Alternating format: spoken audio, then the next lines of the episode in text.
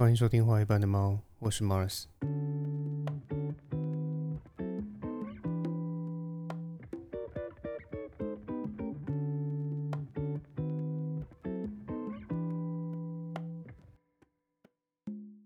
上个礼拜新竹市跟其他地方一样，都因为万圣节将至，所以举办了一场大游行。但中间发生了一个插曲，就是有一名打扮成提款机的民众，他被八个画着八家将脸谱的不明人士团团围住，而且时间长达一个多小时。那可能有听众并不晓得这件事情的前因后果，所以我这边快速的说明一下。因为这个打扮成啊提款机的民众，他扮演的并不是一般的提款机，而是啊意在嘲讽新竹市长高鸿安的新政治提款机。比方说，他在这个提款机上面呢，本来应该是某某银行的地方，他就变成了新政治提款机的抬头。然后在公益广告的栏位上面呢，他就变成了啊什么加班做公益，一起回捐公积金啊，你知道吗？有一间办公室的三合一咖啡包会在深夜消失。然后冰箱里的可乐会被贴上封条，而你的加班费可以改变这一切。一人捐一点，水库无限大，让安安买双眼皮贴。还有其他广告的栏位呢，则变成新竹市回建组的广告，说这是匪逃匪的选择啊！新竹公园第一排，聪明理财实现居住正义，月付五万轻松入住。啊，当然里头还有很多很有梗的东西，如果大家有兴趣的话，可以自己去 Google 来看。那总之呢，就是各种嘲讽新竹市长高鸿安的。那些呃贪污腐败的一些争议行径嘛，那当然这本身就是民主国家常见的政治操控行为。比方说呃，像美国也很常在游行队伍里面看到什么各种扮成川普啊、奥巴马之类的戏虐行为啊。这在民主国家，你喜欢谁，你讨厌谁，那都是你的自由。你要怎么样表达讽刺，也是你的自由。所以这本身并没有什么问题。但这台嘲讽高市长的提款机呢，却在万圣节的游行上面啊，被八个不明人士团团包围，还不断的啊对这台提款机呢抽烟跟吐烟，然后还有嚼槟榔。那这群人想要干嘛？他目的当然是意图使这个变装成提款机的民众心生畏惧，知难而退嘛。不然，难不成这八个人是啊诈骗集团雇佣的车手，都是来领钱的吗？当然不可能啊！而且更过分的是，这些不明人士甚至还朝那些想要跟这台提款机讨糖吃的小朋友们脸上吐烟，让这些小朋友们吃二手烟。那虽然这些不明人士并没有对这台呃提款机 K 卡挡救了哈，但是根据民进党新竹市立委候选人，同时也是阳明交通大学的法律教授林志杰老师的看法，这八名围住提款机的人，即便没有施以啊，实际的暴力，但是光是围住对方，造成对方的心理压力这点来看，它其实就足以构成刑法的强制罪。而强制罪呢，由于是非告诉乃论，也就是不需要由当事人主动告发，检方就可以主动侦查的意思。所以这件事情其实目前检调也已经立案啊，我们就静待后续的发展。那今天这集呢，我想透过这件事情来谈一个特别的问题，就是为什么普遍来说，这些八家将啦、正头啦之类的公庙文化，总会跟一些呃参与威胁啦、强制他人啦，甚至是暴力行为的黑帮挂钩在一起，甚至我们还会称这些黑道的阿迪亚叫做八家酒。这究竟是因为台湾人他单纯的啊对这种公庙文化抱持着负面的刻板印象，还是背后其实有什么时空环境，所以才造就了这种特殊的连接？其实早期公庙庆典文化呢，它是神圣庄严跟大众化的，因为它本身就是台湾文化的本体啊。那为什么要办这些庆典？因为这些庆典就是要祈求神明庇佑嘛，然后大家共襄盛举，所以。地方的士绅也好啦，知识分子也好，这些头人他们都会以身作则，去啊奉献呐，然后去捐款呐，然后祈求风调雨顺、国泰民安之类的，因为它就是文化的本体嘛。所以当时所有的服装也好啦、正式啦、音乐啦、祷文啦，其实都有一定的规范，而不是像今天这样子零零散散、随随便便的。那这个仪式的庆典，它其实就是构成一个国家或一个民族文化它的最重要的部分。比方说，大家看啊，希腊的神殿啊，日本的神社，泰国的佛寺，还有这个啊，意大利的教堂，还有比方说像这个墨西哥的亡灵节，纽西兰的毛利舞，人类文明本身就是从宗教信仰的仪式开始发展的嘛。而宫庙呢，也是早期台湾人的信仰中心，它是一种啊神圣庄严的一个空间。它同时，它也是啊世代台湾人传承文化的一个场所，所以才会有啊台湾文化的图书馆，就是各地的宫庙的这种说法存在。所以，只要你有空，而且认真的去每一间庙里面深究的话，其实都能挖掘出那些啊上香跟走马看花以外的历史轨迹。那问题来了，宫庙文化它是从什么时候开始变质的呢？公庙文化其实是在受到战后的去台湾化政策的影响之后才开始编制的，也就是国民政府在民国三七年的查禁啊民间不良习俗办法颁布之后，明令禁止啊崇拜神权迷信，还有传播迷信之后才开始的。但是我们要知道，从清代开始。庙在台湾呢，它除了是一个信仰中心以外，它其实也是一个村庄的公共领域的核心。所以村民无论是啊娱乐也好啦，乔事情也好，或是找人主持公道，或是想要组织一个防卫村庄的一个武力，通常都会透过庙来进行。而庙方呢，他也必须要自己依赖这个地方上面的势力，所以他才办法帮这些村民瞧事情嘛，对不对？所以你可以把它想象成是一个没有政府介入。然后，呃，自发性的一个地区型的调解委员会，或是一种地方人士自治的一种概念。所以，这样的组成呢，除了现在时常跟公庙连结的帮派以外，其实还有一些在地的士绅啊、知识分子啦，还有一些知名人士，也就是所谓的“逃狼”然后就是现在来讲的话，就是 KOL 啦。那在日治时期也好，国民政府来到台湾之后也罢，他们其实都很努力的想要把知识分子。赶出啊公庙，因为他们最害怕的就是那些真的有知识啊，而且也有能力的人，他们掌握了民意嘛。所以为什么国民政府他要在啊民国三十七年的时候出台这个呃查禁民间不良习俗办法，来去限制公庙的发展呢？就是要断绝这些知识分子有任何能够煽动民众情绪的一个途径嘛。那为什么会这么武断的说呢？因为如果真的是啊，只要跟台湾本土文化连结有关的东西都要禁止的话，那为什么我们现在的公庙比 seven 还要多？不是应该早就灭绝了吗？当时禁止公庙文化，对于台湾人，他其实也不太能够接受了。所以当时的这个台北市的省资议会议员，他也建议当局不要用权力的方式啊，来来去禁止这些呃银神赛会，还有这些公庙文化，因为这只会加深官跟民之间的隔阂，然后甚至去动摇民众对国家的看法。而且后来的日子里，大家也都知道嘛，一部分的士绅啊、头人啊，还有这些知识分子，他肃清的被肃清，流亡的流亡，然后剩下的知识分子，他为了避免自己的仕途跟事业受到影响，所以他尽可能的啊避开这种主持庙务活动或是跟公庙相关的事物嘛，所以政府干预公庙的时候，他才因此作罢，然后台湾的文化才会啊。因此保留下来嘛，只是原来上层啊支持着台湾文化的那些知识分子消失了，那取而代之的自然就是下层啊黑道势力跟地方角头嘛。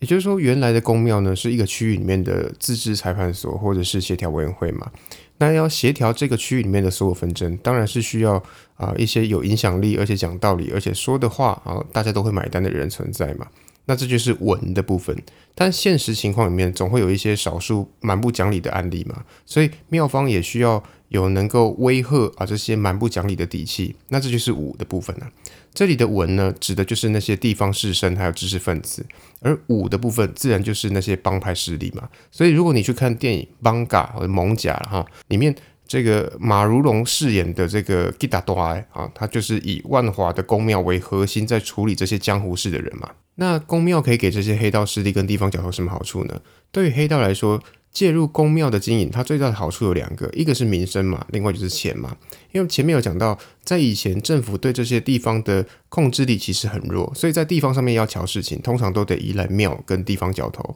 但到了现代，啊，公权力已经深入基层，然后法治我们也逐渐的建立啊，甚至成熟。要拥有这种啊政治权力的话，你就必须要透过选举嘛。也就是说，就算你原本在地方上面是很有势力跟人脉的角头，但到了现代，你还是必须要靠选举才办法延伸你的政治势力。只不过现代的选民通常不会愿意把票投给那种单纯在混黑道的人嘛，所以。公庙就成了这些人啊，这种混黑道的人，他们把自己包装成商人或是公庙负责人，一种最简单的一种漂白方式嘛。再加上现在的法律里面，谁捐钱给庙，还有这些捐献的钱，他用在什么地方，他用去哪里，其实都不需要清楚的告诉政府。所以那些想要洗钱的人，他只要找一间公庙，然后控制这间公庙的财源进出，他就能够稳定的把那些黑钱呐、脏钱呐，用香油钱的名义去漂白嘛。所以台湾公庙为什么会黑道化？的原因就是因为黑白挂钩之后，如果黑道他需要一个兼具啊洗钱呐，然后漂白自己、招收小弟跟给这些小弟合法化的一个招牌的话，那公庙就是最好的选择啦。那为什么说公庙是一个给小弟合法收入的一个招牌呢？因为早期的黑道大哥呢，他是有义务要给这些小弟一些固定收入的。可是因为后来台湾黑道开始走入一种加盟式的经营嘛，所以你现在听到什么四海帮啦、天道盟啦，然后什么竹联帮之类，它都是属于加盟式的经营。那这种加盟式的经营呢，大哥就不必再。负担小弟的固定收入，而是以一种啊帮助下属啊，也就是这些小弟了，他们去加盟堂口，然后打地盘的一种方式，让下属自己在地盘里面去找财源嘛，然后再跟下属然后抽成分润的这种模式，所以各堂口都开始找那种可以不用付薪水，然后又能够随叫随到的这种好用的小弟嘛，所以各堂口呢就开始设立一些小型的公庙。作为招收小弟的一个据点，只要让小弟啊挂一个堂口招牌，在学校啊或是外面啊招摇撞骗，啊不是招募群众啊，那就会有一堆涉世未深的阿迪亚，他自愿加入嘛。然后这些人呢，他们又能够回到校园里面，成为一些帮派的招募站，然后啊吸收一些。小弟嘛，也就是说，公庙呢，它作为宗教组织，它既能够成为洗钱的工具，那本身就是一个钱袋子，它同时也能够成为招募新血的一个最佳的宣传中继站嘛。但在一些地方信仰已经固定的地区，或尤其是那种地方有大公庙的一些地区，你要再额外再设置公庙，其实并不容易。但是你要进入这样子的一个体系，其实也不难，因为这些帮派呢，他会用捐款的方式进入这种庙方的管委会，然后再利用各种的利诱啦、恐吓啦，把委员会渗透，然后最后这整个公庙就会成为自己的一个痉挛嘛。那至于这方面的例子呢，我想大家脑中应该多少都有浮现几个特定的那种大公庙，然后它背后是黑道把持的一个名字。那我也不想要招惹麻烦，而且我也惹不起这种麻烦，所以这边啊，大家这个心照不宣，我们直接跳过。好，那前面也有讲到说，现在的黑道其实已经不必再负担这些阿迪亚们的薪水嘛。可是如果说你长久不知心的话，这些阿迪亚一定会跑掉啊。所以这些大哥呢，他们还是要呃为这些阿迪亚们创造收入嘛。那大哥自掏腰包养这些阿迪亚当然是不可能的嘛。那所以你要怎么样去支应这些阿迪亚们的生活开销呢？那就是公庙系统啊。有了公庙系统之后，一切就很简单了嘛。就让这些阿迪亚们去跳正头啊。因为这些阿迪亚如果平常没有需要的时候，就让他们跳正头谋生嘛。啊，如果你有需要，你就再叫他过来去啊打架跟砍人嘛。那顶多你再付他一个皮肉费，额外付他们一些啊打架砍人的这个酬劳就好了嘛。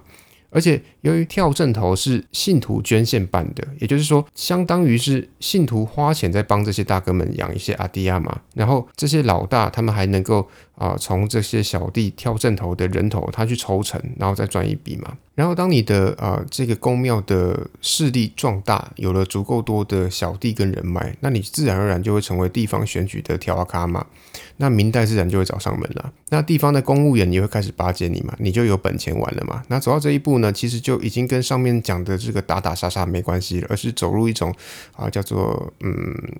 西装流氓的另外一种境界啊，成为一种社会大老板啊，或是一种成功人士了嘛。那这个时候，公庙洗钱的功能还在，而且还会变得更重要因为毕竟这类人的许多收入其实都不是那么的光彩啦，比方说什么高利贷啦、贩毒啦、赌博、卖淫之类的，这种收入它都需要洗钱的管道。只是以前你公庙是洗自己的不法所得，但是现在你掌握了公庙，所以你还能够兼职帮那些同样有洗钱需求的人洗一下，然后从中赚一个洗钱的手续费。那前面这些呢，都是从黑道势力跟角头的角度来做分析。那如果我们从这些加入公庙的阿迪亚们的角度来看呢，为什么他们要加入公庙，成为八加九去挑正头呢？那这个问题呢，我不想要做太过详细的解构，因为那会有点伤人，所以这边我提个大概就好。因为主要原因呢，还是啊自卑跟弱势。因为如果我们仔细去观察这些啊成为八加九的阿迪亚他们的成长背景，其实不难发现，他们就是那种需要抱团取暖才能够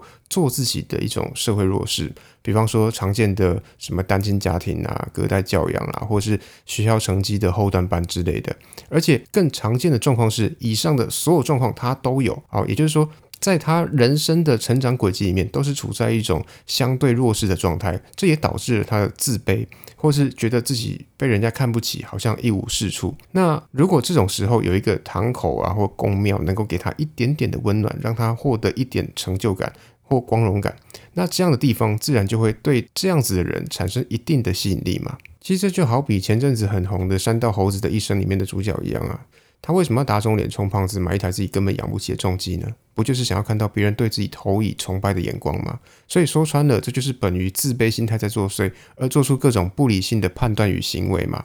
那加入公庙跳正头，成为八加九，其实也是差不多的概念呢。因为公庙既然已经聚集了不少年轻人，那大家就可以抱团取暖，而且从中获得成就感了嘛。那关于这种自卑心态呢？前几年有一个以《被讨厌的勇气》这本类似于鸡汤文的书而忽然爆红的心理学家阿尔弗雷德·阿德勒，他其实有另外写过一本书，叫做《自卑与超越》。我认为这本《自卑与超越》它其实远比《被讨厌的勇气》还要来得更有学术价值，因为他在这本书里面，他解析了为何一个人人在某一方面受挫感到自卑，在未来却会以一种完全相反的方式来去呈现，而且过去有多自卑，未来的反差就会有多张狂。举例来说，阿德勒他在书中提到说，如果一个小孩他从小就肠胃不好，那他长大之后反而可能会因此而成为一个美食家，因为这就是一种对于缺陷的一种弥补，甚至啊可以说是一种对于自卑的一种报复。那当然，这只是阿德勒的观察跟主观想法，在因果关系上面并没有严谨的科学知识。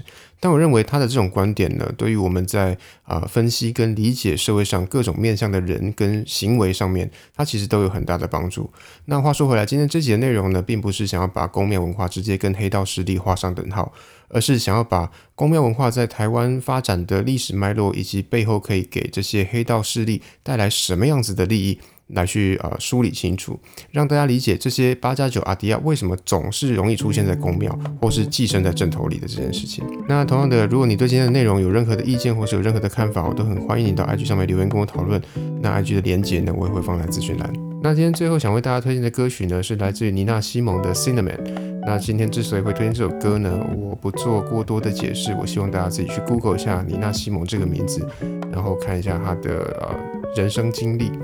啊，我想表达的是，某些恶行从理性上来说呢，它确实是可以避免的。但如果我们回看这些恶行的背景，那似乎又是这些犯罪者们的原罪。就像日本作家吉田修一的小说《恶人》啊里面所描述的那样，只是想要给一个拥抱而说了谎，只是渴望被爱而犯下罪行，只是为了不被孤独给压垮，于是他们都成为了恶人。那今天就到这边，大家拜拜。